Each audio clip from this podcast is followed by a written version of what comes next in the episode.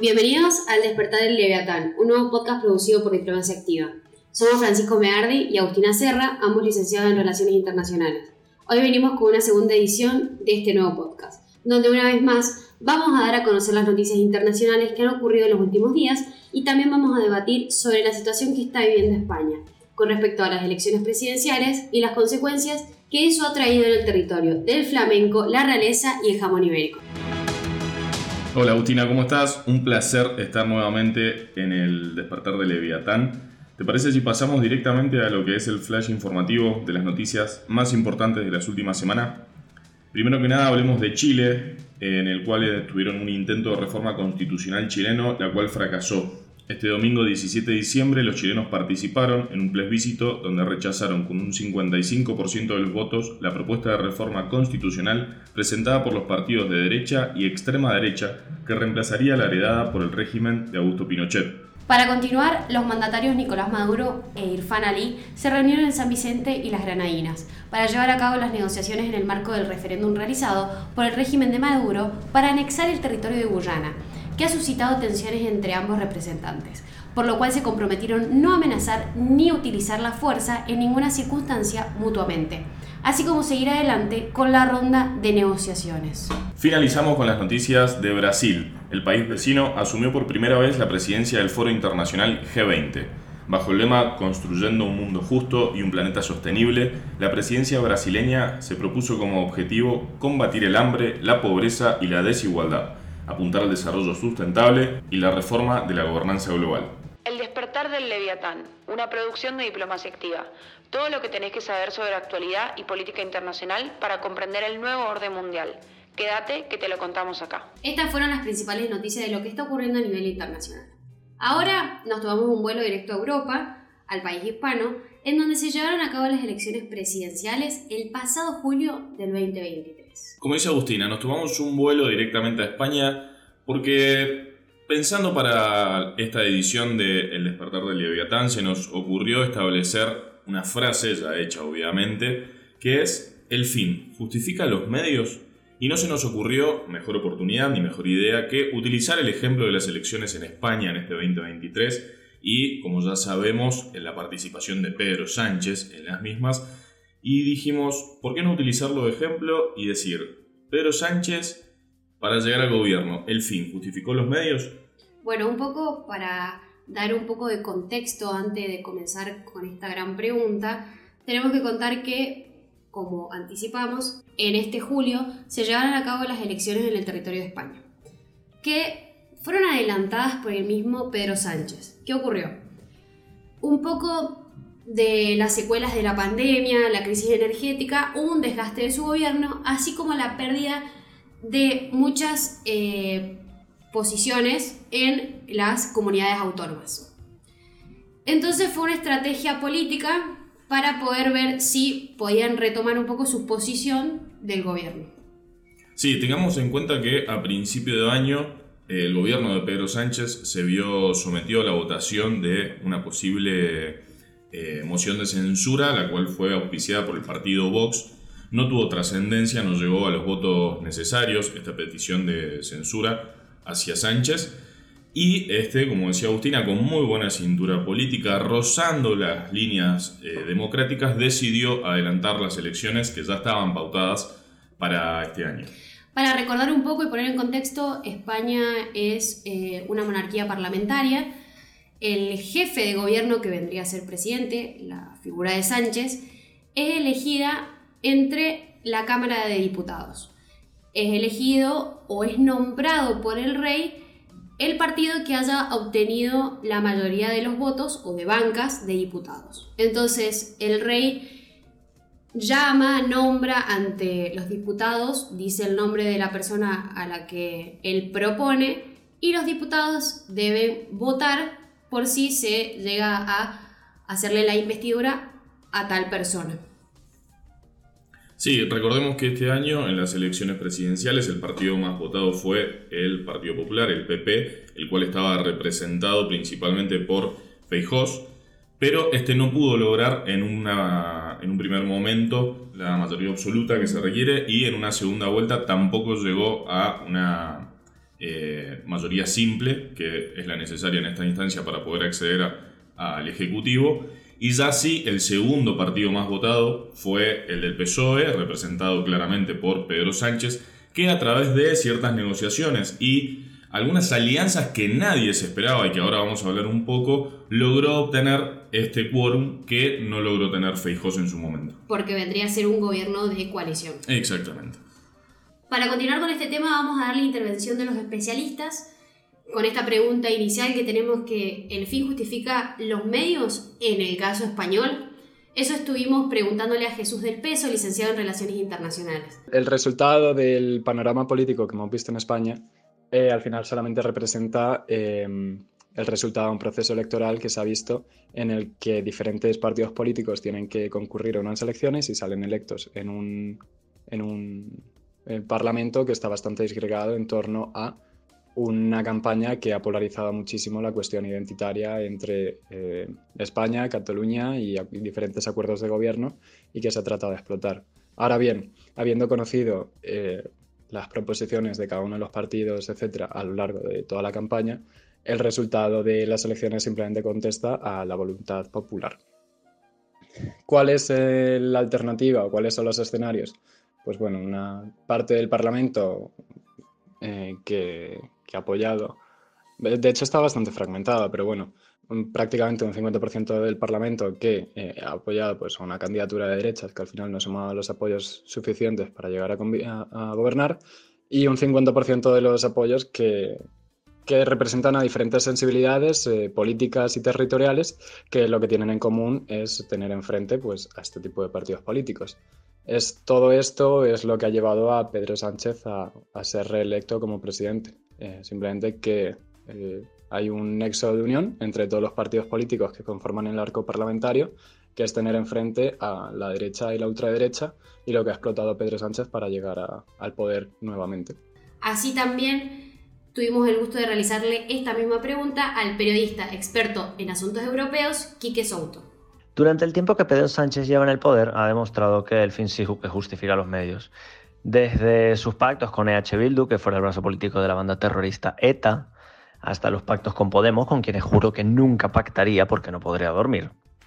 Hasta y con los que de hecho formó un gobierno de coalición en el año 2019, cambiando radicalmente la postura del PSOE de la noche a la mañana, pasando por la eliminación de los delitos como sedición o malversación de fondos públicos, eh, por pasar unos presupuestos con los votos a favor de los independentistas imputados por dichos delitos.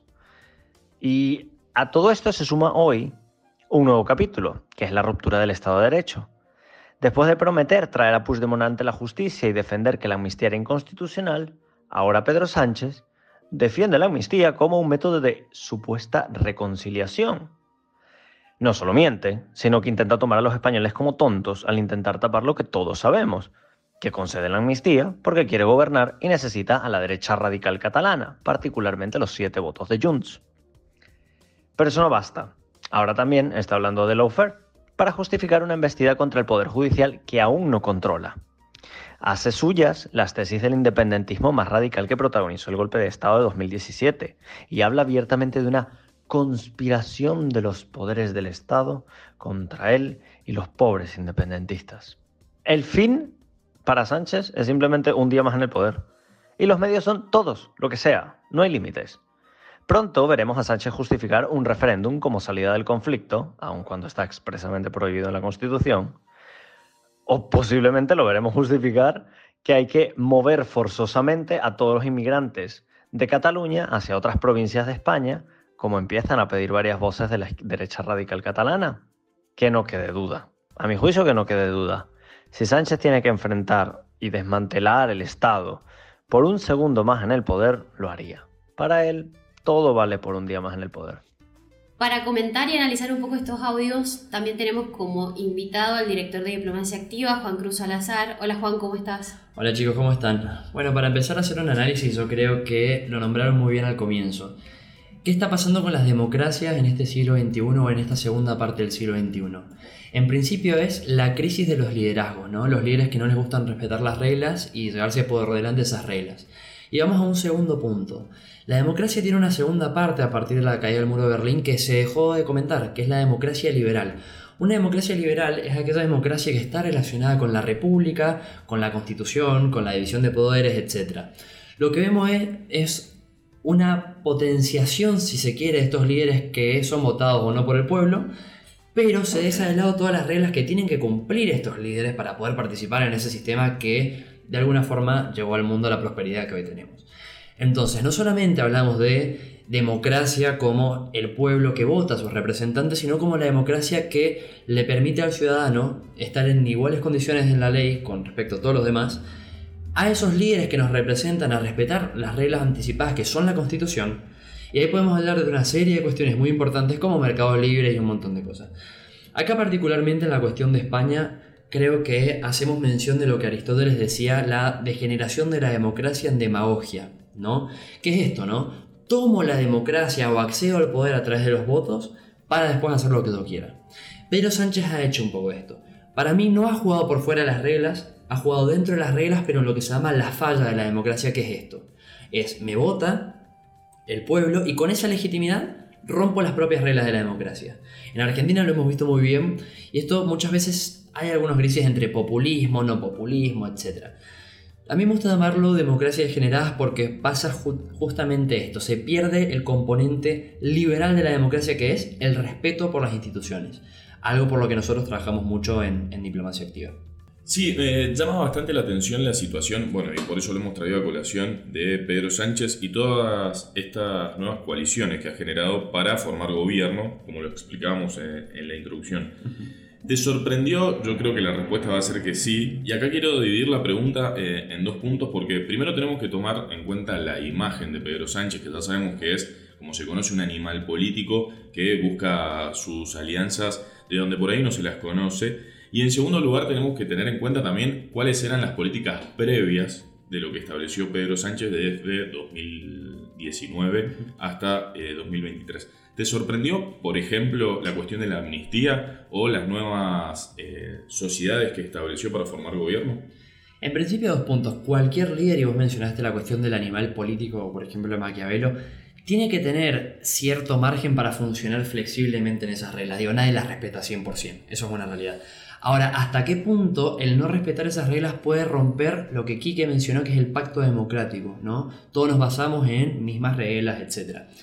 Creo que Pedro Sánchez no lo ha respetado. Y eso que os comentás de pactar con los independentistas a los cuales Pedro Sánchez con anterioridad quiso meter preso a, me refiero a Charles Puigdemont, etc.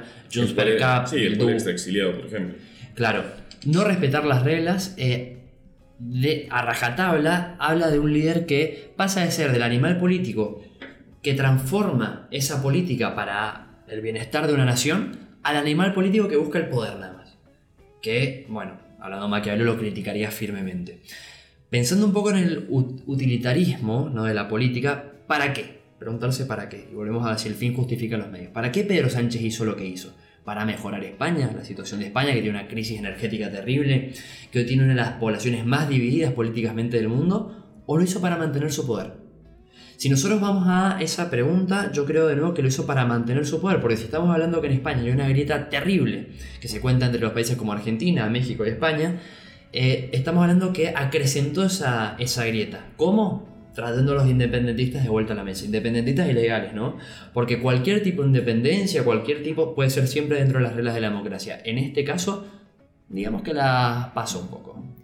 Para nuestros oyentes, tengan en cuenta para que Sánchez pueda volver a ser elegido como jefe eh, de gobierno, necesitaba una cierta cantidad de votos dentro de la Cámara de Diputados, el cual tuvo que pactar con los independentistas y ¿qué les ofreció a cambio? Les ofreció poder presentar una ley de amnistía para qué? Para que los independentistas que habían tenido causas en el 2017 con la, el intento de separación de Cataluña puedan ser básicamente absueltos de esos cargos. Sí, recordemos, bueno, también dando un poco más de contexto a la situación, en 2017 se celebra un referéndum independentista en eh, las circunscripciones de, de, Cataluña. Me gustaría preguntarle a los dos y traerlo a la mesa una pregunta que hace referencia a esta cuestión de si el fin justifica los medios y hablar del después de la situación de si el fin justifica los medios. Porque hoy en día tenemos un Pedro Sánchez que ha transado y ha establecido eh, nuevas alianzas, como decíamos, hasta el momento o algunas impensadas, pero eh, el hecho de haber formado gobierno a partir de estas alianzas le genera ciertas inconveniencias después a la hora de gobernar y la cuestión de legitimidad de yo te presté el voto ahora, porque eso es lo que han hecho, le han prestado el voto para el formar gobierno y después, bueno, me vas a tener que responder a ciertas demandas. Indudablemente que va a tener que responder a la situación, por ejemplo, de amnistía. ¿Cómo va a perjudicar o favorecer esta situación a Pedro Sánchez? Para responder a la pregunta del Pancho, creo que lo que sucedió con Pedro Sánchez es que perdió legitimidad a partir de eso. Si la legitimidad en una democracia inicia a partir de esa votación, y en una democracia parlamentaria encima, con el apodo de los diputados ¿no? de, España, ahora lo veo que ha quedado con una imagen muy deteriorada y con una sociedad sumamente dividida. No sé si ustedes pudieron ver las imágenes de cuando el rey, eh, cuando asume Pedro Sánchez y se reúne con el rey, la cara de enojo del rey. Bueno, eso significa que el jefe de Estado ya tiene una molestia con el jefe de gobierno. Es cuando se una separación de los poderes. Mientras antes había una cierta convivencia, si bien yo creo que al rey no le gustaba mucho Pedro Sánchez, para ser sincero, creo que ahora directamente no le gusta. Y los propios dentro de la Comunidad Europea ya no lo ven a Pedro Sánchez como un presidente fuerte, sino que empiezan a ver a Pedro Sánchez y a la propia España como un eh, gobierno débil dentro de la comunidad. Siguiendo con las cuestiones en España y mezclando un poco lo que es independentismo, Vamos a escuchar a Víctor Figueroa, miembro de Diplomacia Activa, periodista especialista en relaciones internacionales, que nos hace una pregunta a la mesa. Buenas, soy Víctor y como ciudadano catalán me gustaría saber qué opináis sobre que haya habido políticos presos en España y si consideráis que realmente son anticonstitucionales y se trata de un delito o debería de estar penado precisamente em, el condenar a alguien por sus ideas políticas. Muchas gracias. Bueno, muchas gracias Víctor. Eh, obviamente para terminar con lo que él dijo de ideas políticas y condenar a alguien por sus ideas políticas, no, obviamente que no, y me parece que eh, eso es lo que por lo menos desde este lado del mundo pregonamos desde la democracia, que uno no puede eh, ser condenado, condenado por sus ideas políticas. Ahora, acciones políticas que están fuera del marco de lo constitucional, de la ley, y bueno, sí, eso es un tema bastante amplio para debatir. ¿A ustedes qué le parece esta pregunta de Víctor? ¿Cómo la responderían? Yo creo que ahí marcaste vos muy bien la diferencia entre la libertad de expresión que puede tener un político y la acción política que está al margen de esa libertad que siempre va a estar limitada por las reglas, ¿no? De alguna forma, el referéndum de Cataluña del 2017 fue ilegal. Fue ilegal porque está al margen de las reglas de España. La pregunta es si es legítimo, y hay una diferencia entre legitimidad y legalidad.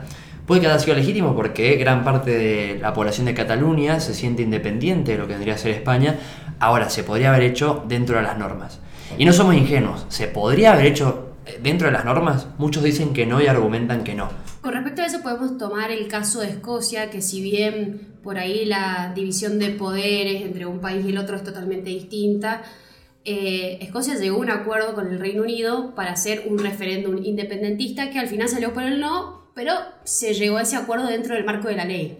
Claro, eso es lo que vos me comentabas, ¿no? La diferencia por entre Cataluña y Escocia es que uno lo hace dentro del marco de la ley y el otro no. Sí, creo que lo que no queda en discusión en este momento es que las ideas, obviamente, de todas las personas dentro de un marco de racionalidad deben ser siempre y en todo lugar respetadas, como así también tienen que ser respetadas las instituciones de cada uno de los países a los que los mismos políticos deben adscribirse y creo que es la idea que siempre hemos tratado de dar tanto en diplomacia activa como en transcurso de este podcast. ¿no? Y hay un principio internacional también que es la autodeterminación de los pueblos, que está dentro de la Carta de las Naciones Unidas, en cuanto a si un pueblo puede elegir a sus autoridades y en conjunto eh, pueden seleccionar digamos, cuál es la mejor forma de gobierno, sistema, entre otras cosas. Por eso me parece interesante el tema de Escocia y Cataluña porque podría haber en un futuro otro referéndum catalán. Bueno, podría ser yo creo si se mantiene dentro del marco de la ley. Hay que ver cuáles son las ideas de Pedro Sánchez a partir de ahora. Vamos a ver. Queremos recordarles a nuestros seguidores que estén atentos a nuestras redes, ya que podrían ser los próximos participantes de nuestro podcast. Para seguirnos en Instagram estamos como Diplomacia Activa y también puede leer nuestros artículos en diploactiva.com. Para cerrar, queremos agradecerles por este gran año de Diplomacia Activa y los podcasts, por escucharnos. Sí, simplemente agradecer a la audiencia que nos sigue desde por qué. Y bueno, esperemos que nos sigan acompañando con el despertar del Leviatán. Esperamos que tengan un buen fin de año y que eh, puedan seguir escuchándonos en nuestros próximos episodios. Este podcast fue llevado a cabo por el gran equipo que hay detrás de todo esto. Guionistas, Andrea Fuentes, Marina Maía Sala y Aileen Montes. Productora y coordinadora de área, Victoria Repulles. Edición, Juan Francisco Roldán y Luisa Jiménez. Esto fue una producción de Diplomacia Activa. Quédate, escucha y activa que el mundo nos necesita atentos.